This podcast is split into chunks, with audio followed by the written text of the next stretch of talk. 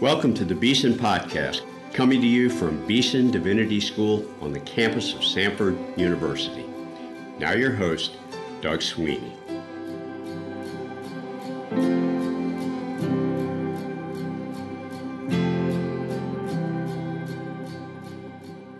Welcome to the Beeson Podcast. I am your host, Doug Sweeney, and I am here today with our newest professor, our new Billy Graham Professor of Evangelism and Cultural Engagement, Dr. Josh Chatraw.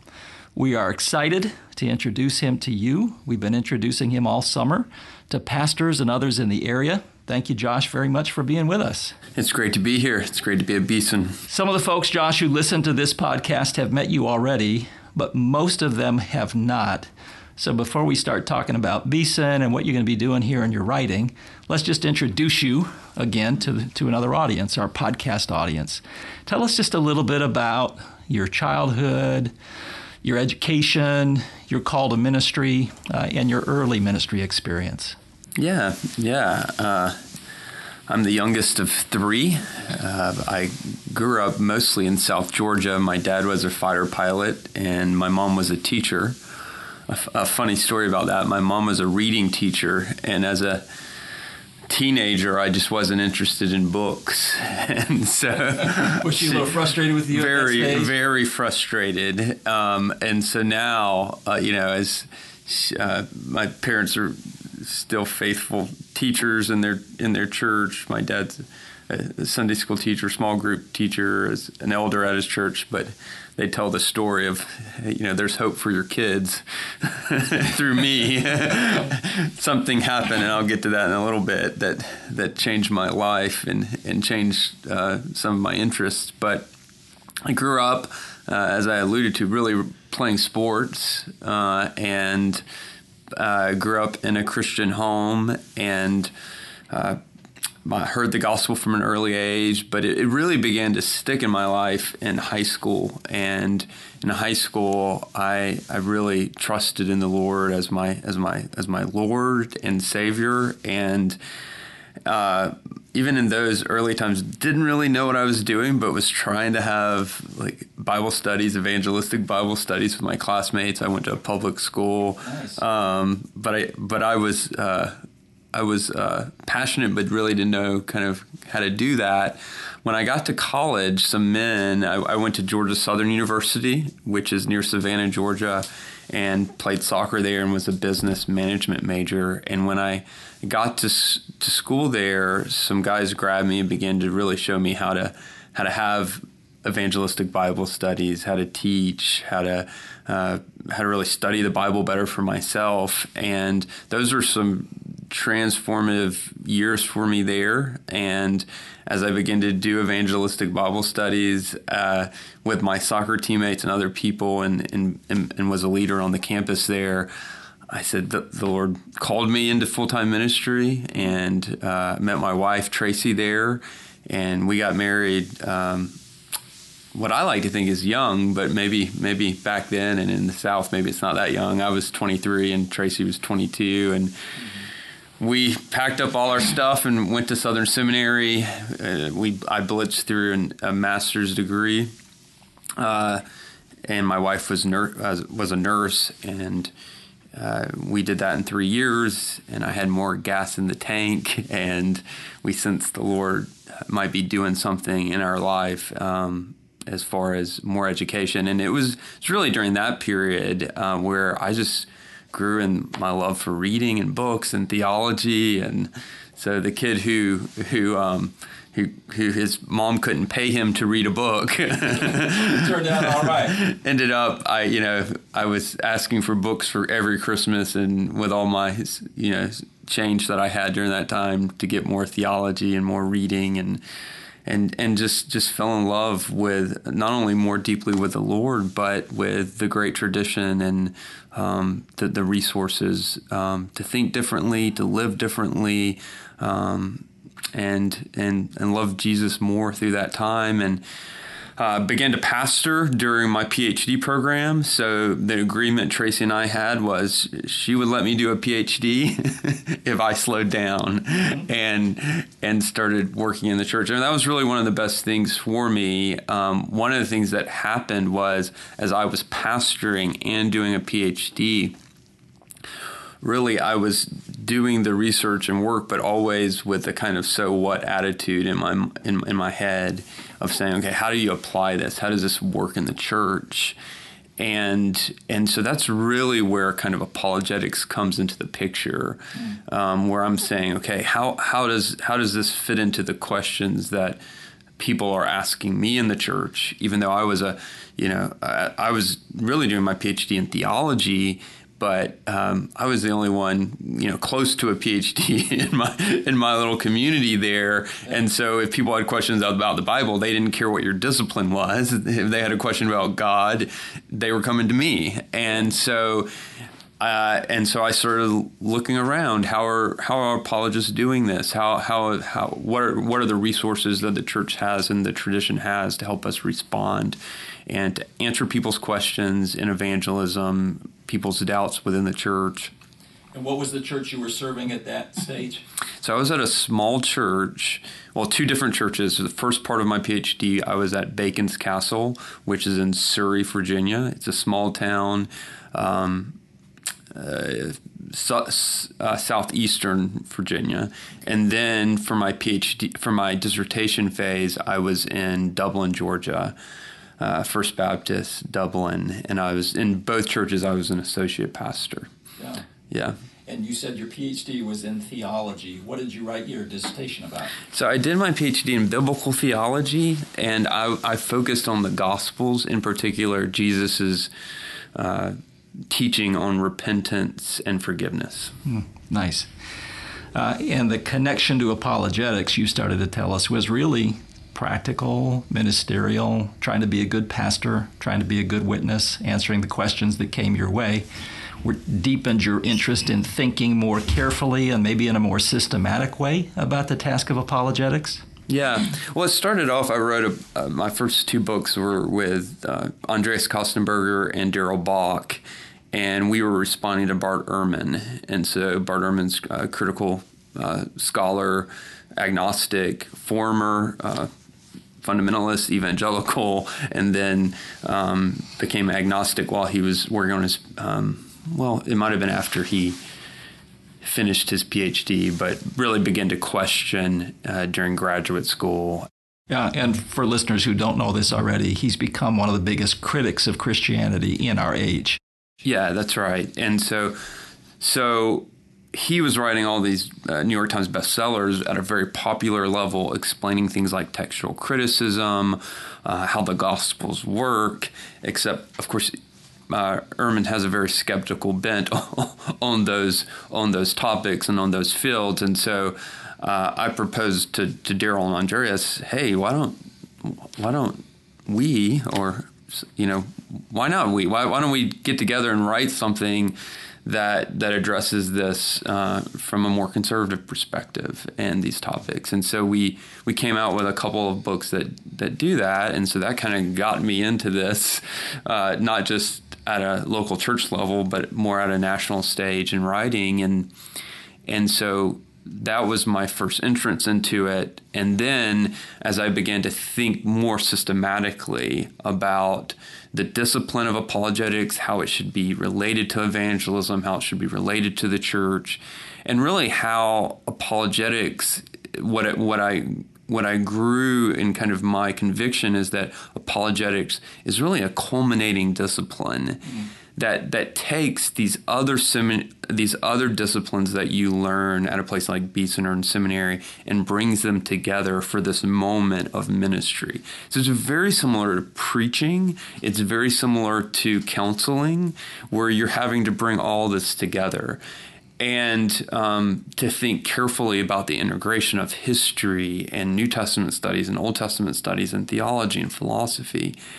Um, and to do that within the church to help people on the ground. Yeah, it's it's a huge task, and but I I saw I saw many times analytical philosophers were doing that work, and really I benefited from that work. But I saw that they were bringing kind of really really majoring on one discipline rather than integrating those disciplines. And a lot of times, uh, analytical philosophers um, they haven't been as plugged into the church as they could be, mm-hmm. and and so I, I, saw some opportunities, kind of some things that we could do better. Not to say they sh- analytical philosophers philosophers shouldn't be part of that. We need them within this kind of team approach to apologetics and evangelism, but they're one part, but not the only part. It sounds like your own story or the story of God's work in your own life as a young man kind of bears out these emphases that you want to make about the task of evangelism apologetics and how they're related to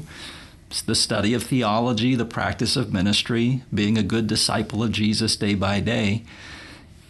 In high school, mm-hmm. you, become an evangelist. Mm-hmm.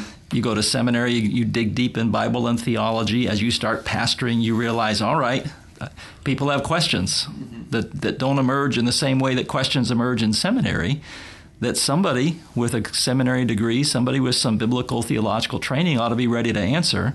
And it turns out the Lord had for you a, a lifelong ministry as an evangelist and apologist. Here's a question that's not related directly to your story, but what you said a few minutes ago about your systematic approach to an evangel- to evangelism and apologetics. What is it really? I mean, if you had to give us just sort of one minute on what is Chatraw like as an evangelist apologist? What will he be like as the Billy Graham chair at Beeson? How does he think evangelism and apologetics are supposed to relate to the rest of the the MDiv curriculum at Beeson, to the rest of the life of discipleship, uh, walked by all kinds of people in the churches. What would it be? What's your approach to evangelism and cultural engagement? Yeah.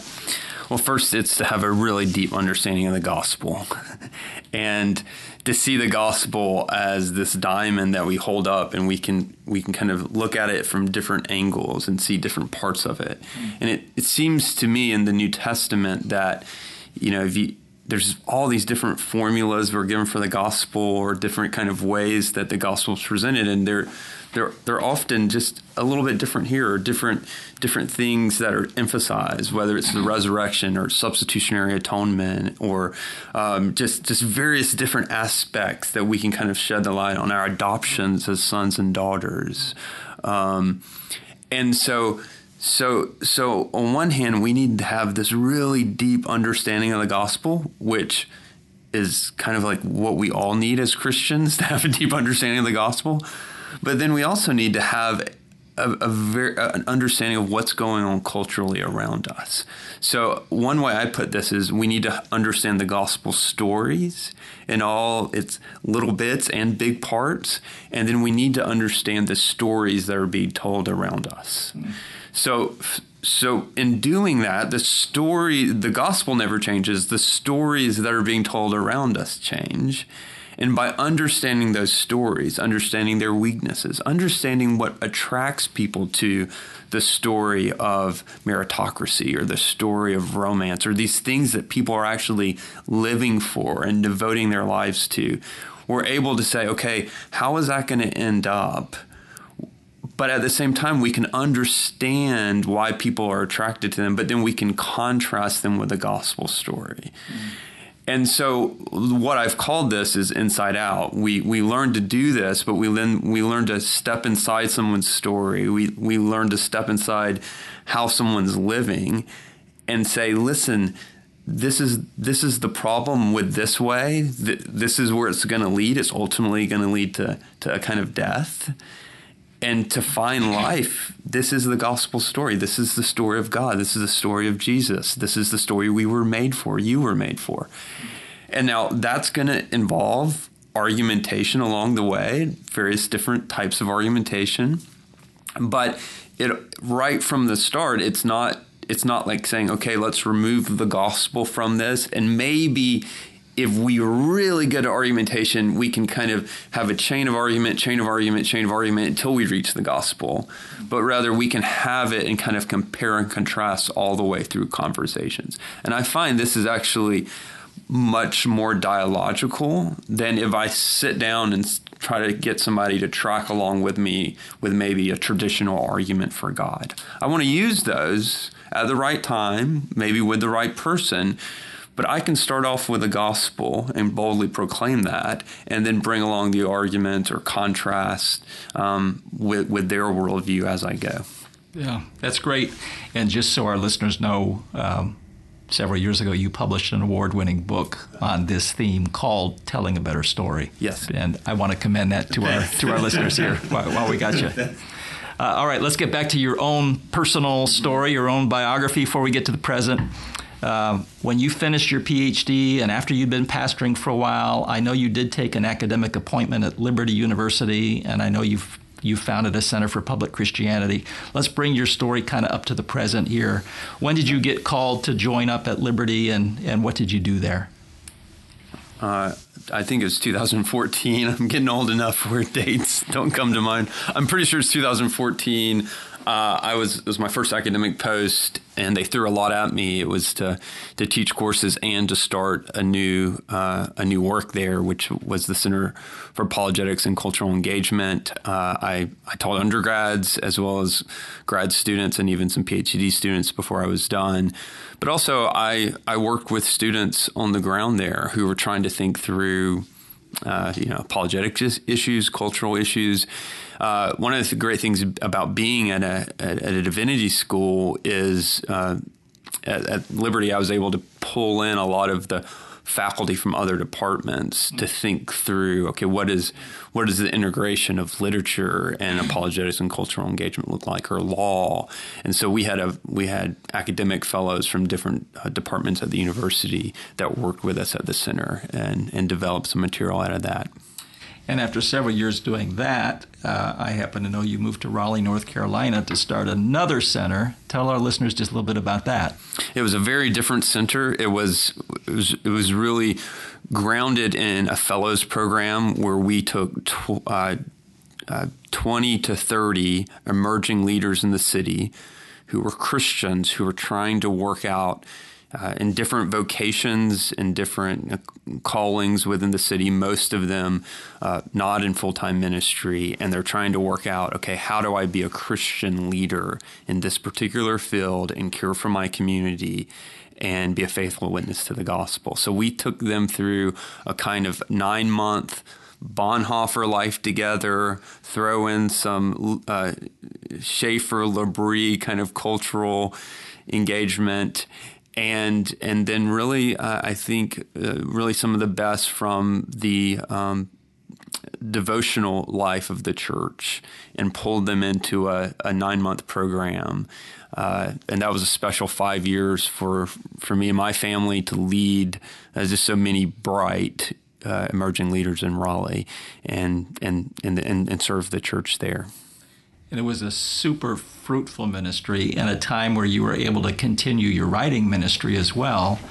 That all sounds wonderful. So, how did the Lord move you from there to Beeson Divinity School? What, what was the draw? how did we get you to come to yeah. Beeson? Yeah, well, I, you know, I, I thought that I was, um, I thought I was, I thought I was done with like with the uh, kind of being in the academy full time. Um, I I had I had kept my foot in the academic world, but I thought, okay, I'm going to be kind of serving in this. Uh, this church role as a resident theologian and doing this kind of work as centers as a center that kind of has that connects with the academy but then brings it to everyone um, and i told tracy my wife uh, two or three years ago, Doug, I've told you this story after after you you hired me, but she, she we were saying this is this has been really good and here in Raleigh. And and she said I don't really want to move again. And I said don't worry. The only school I would go to is Beeson Divinity School. And uh, they're not going to call me so don't worry about it. And uh, and it was it was because of the vision that I had seen here just from a distance. I'd never been of uh, the the kind of life on life that I'm I have the conviction that theological education and formation of future pastors and ministry leaders is ideally done uh, in person and shared life together. And the respect I had for the faculty at Beeson and just the ethos of Beeson. I'm convictionally Baptist that really likes hanging around other Protestants as well. and I learn a lot from my Anglican friends and my Lutheran friends and Presbyterian friends. And I, I really enjoy being in that environment. And for all those reasons, not not in any way was I like reaching out to to Beeson. I was just telling my wife that'd be the only place, and it, it it'd have to be a God thing because I don't think that's going to happen. And so, when the job came uh, available, and I got a note saying, "Hey, maybe you should apply for this," um, you know, we began to really pray and consider it, just given the fact that we had kind of told the Lord this is the only place, and then and then we got we got an email. Well, we sure are glad you said yes, and the Lord brought you here. And of course, all of us have a lot to learn from you. We're looking forward to learning from you this year and for many years to come. What kinds of stuff will we learn from you this year? What do we have you teaching this year? Yeah, I'm teaching evangelism and church planting, and I think that's kind of be kind of my baby that I'll own here, and I'll teach all the students, and so I'm excited about that. I'll I'll teach a course on uh, theology of pastoral ministry, uh, and then I'm teaching a J term on Augustine, Augustinian apologetics. All right, so that last class is a great segue to the next thing I wanted to ask you about, because we're not only going to learn from you as a teacher here in the building, we're going to continue to learn from your writing ministry as well. Uh, of course, we've already mentioned Telling a Better Story. That's probably your most famous book. It's done very well. But you've got a couple of other very recent uh, books that I want to let our people know about. And one is called The Augustine Way. Yeah. So, Augustine has been something of a model for you, a resource for you as you've thought about gospel witness. Can you give just the one minute version of what you're doing in that book to our audience? Yeah. Yeah, so Augustine's obviously uh, an important figure. Everyone recognizes that, and and yet he's a figure that hasn't been incorporated actually very much into conversations about apologetics and evangelism. And so when you look at kind of methodologies, you don't have people who are constructing methodologies appealing to Augustine. And yet, Augustine, as a pastor, I'd say, first of all, he was a pastor, he was a bishop. We, we kind of look to Augustine as a theologian, and yes, he was a, a political theorist. In some sense, maybe he was. We look to him as a philosopher, but first of all, his identity was a pastor, and a pastor who was really concerned about conversion mm-hmm. and really concerned to persuade not only the mind, but the heart. Yeah. And so so we found as as we were as I read this book with Mark Allen, my, my friend and former colleague, as we were doing uh, we, we, were writing another book, we kind of realized no one's really appealing to Augustine in this way, and so we had these intuitions, but of course deadlines you know are coming and so we couldn't really explore that. But we we made a note of it and we kind of came back and started reading his um, particularly confessions and city of god. And we we just um, Augustine really helped us to not only articulate some things we were thinking, but really go much deeper and learn from him. And we've tried to bring that uh, those lessons from Augustine to the to the church and to leaders. Um, this book's a little bit if you've if you've read Telling a Better Story, it's a bit more academic, um, but there's there's connections that we we make between the two works. Uh, and as someone who's read it, it's a great book, and anybody who loves to read good books and knows a little bit about theology is willing to go through it. I mean, it's for them too. They can. It's very clearly written. Yeah, we we appeal to you know pop culture stuff, Ted Lasso. Um, Apple, uh, you know, Apple Plus TV shows, stuff like that as we go, partly because we see Augustine appealing to things in his own context that we're kind of in at the moment. So we felt like if we are going to write a book called The Augustine Way, we actually need to try to, in some sense, uh, reflect how Augustine would go about doing things today. And so we tried to tell story and use story uh, throughout the chapter to kind of outline what we were doing. So we were trying not to write a boring academic book. So, but I just wanted to give a little bit of a caution that we ask a little bit more of you than telling a better story does. And your newest book is hot off the press, by which I mean you've gotten one copy so far. I'm not sure anybody who's ordered it yet has received it, but they're about to receive it. Mm-hmm. It's called Surprised by Doubt. Uh, another good book, another book that's kind of challenging in some ways because uh, Christians don't often want to be honest about doubts that occur to them from time to time and that they wrestle with from time to time. Tell us a bit about that book and what you're doing there. Yeah. Well, I wrote it with a, another friend of mine, Jack Carswell, who uh, was my former student, now finishing up his PhD at Aberdeen. And really, what we saw is a lot of students, a lot of young people, but not just young people, were were having these doubts, and were having these doubts about their faith, or deconstructing, as as as sometimes people put it today, and there were kind of two things happening. Either on one hand, people would kind of say, doubts are great, doubt everything, doubt, you know, and it's kind of this embrace of doubt. We didn't think that was quite right from a biblical perspective. and so, so on one hand, this kind of celebration of doubt isn't, isn't, wasn't the right way to go. On the other hand, there was this condemnation of doubt. And what what we saw in what Charles Taylor, the philosopher, talks about as a secular age is there's a, this this contestability that we feel today, especially young people, but it's not limited to young people, who now feel the fragility of having a view that they were always taught growing up, but then they hit a certain age where really smart people disagree with them and bring out objections or other things that they don't really know what to do with and then they turn to the church and sometimes you know they become very disillusioned with the church maybe in some of their responses to their questions or maybe just combined with the general failures of the church that are all over the media today. And so what we're trying to do in the book is to say in some cases at least people have kind of explored the faith through what we call the attic in the book which is a kind of form of Christianity that's separated from the great tradition and hasn't positioned itself within the small c Catholic tradition of Augustine and uh, C.S. Lewis and all these great thinkers that we like to think about.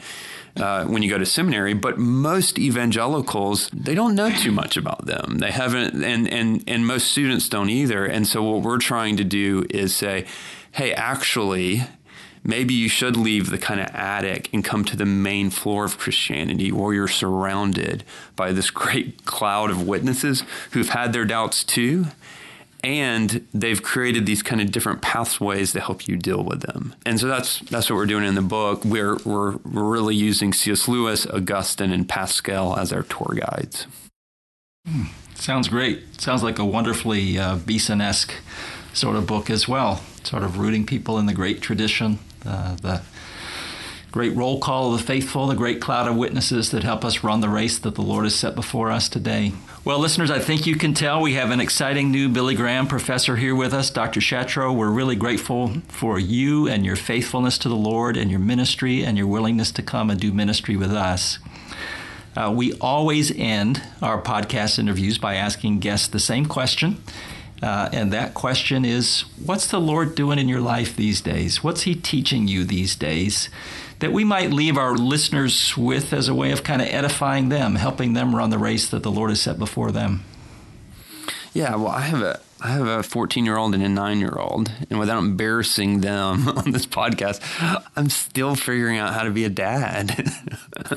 and the Lord is is teaching me patience. The Lord is reminding me I need to ask my kids for forgiveness, and that He loves that the Lord loves me even in the midst of my failures as a as a dad and yeah, so all the all those things, I think, in the midst of the chaos of a move, you know, where everything's kind of tensions are heightened within the You've family. slightly stressful summer. Uh, the Lord's been working on me, and I come back to the gospel. You know that, as Tim Keller used to say, that we're bigger sinners than we can imagine, but we're much more loved by God than we can imagine as well. Um, and we know that through the cross and through Christ. Listeners, this has been our newest faculty colleague, Dr. Josh Chatraw. He is our new Billy Graham Professor of Evangelism and Cultural Engagement. I hope this interview has whetted your appetite for more from Dr. Chatraw. Please come on to campus and get to know him yourself. Uh, hang out with us and with him a little bit. He'll be preaching in chapel in January. He's got some great new books. Thank you, Josh, for being with us. And listeners, thanks again for tuning in. We love you. We're praying for you. Please pray for the ministries of Beeson Divinity School. Goodbye for now. You've been listening to the Beeson Podcast, coming to you from the campus of Samford University. Our theme music is by Advent Birmingham. Our announcer is Mike Pasquarello. Our engineer is Rob Willis, and our show host is Doug Sweeney. For more episodes and to subscribe, visit beesondivinity.com slash podcast. You can also find the Beeson Podcast on iTunes and Spotify.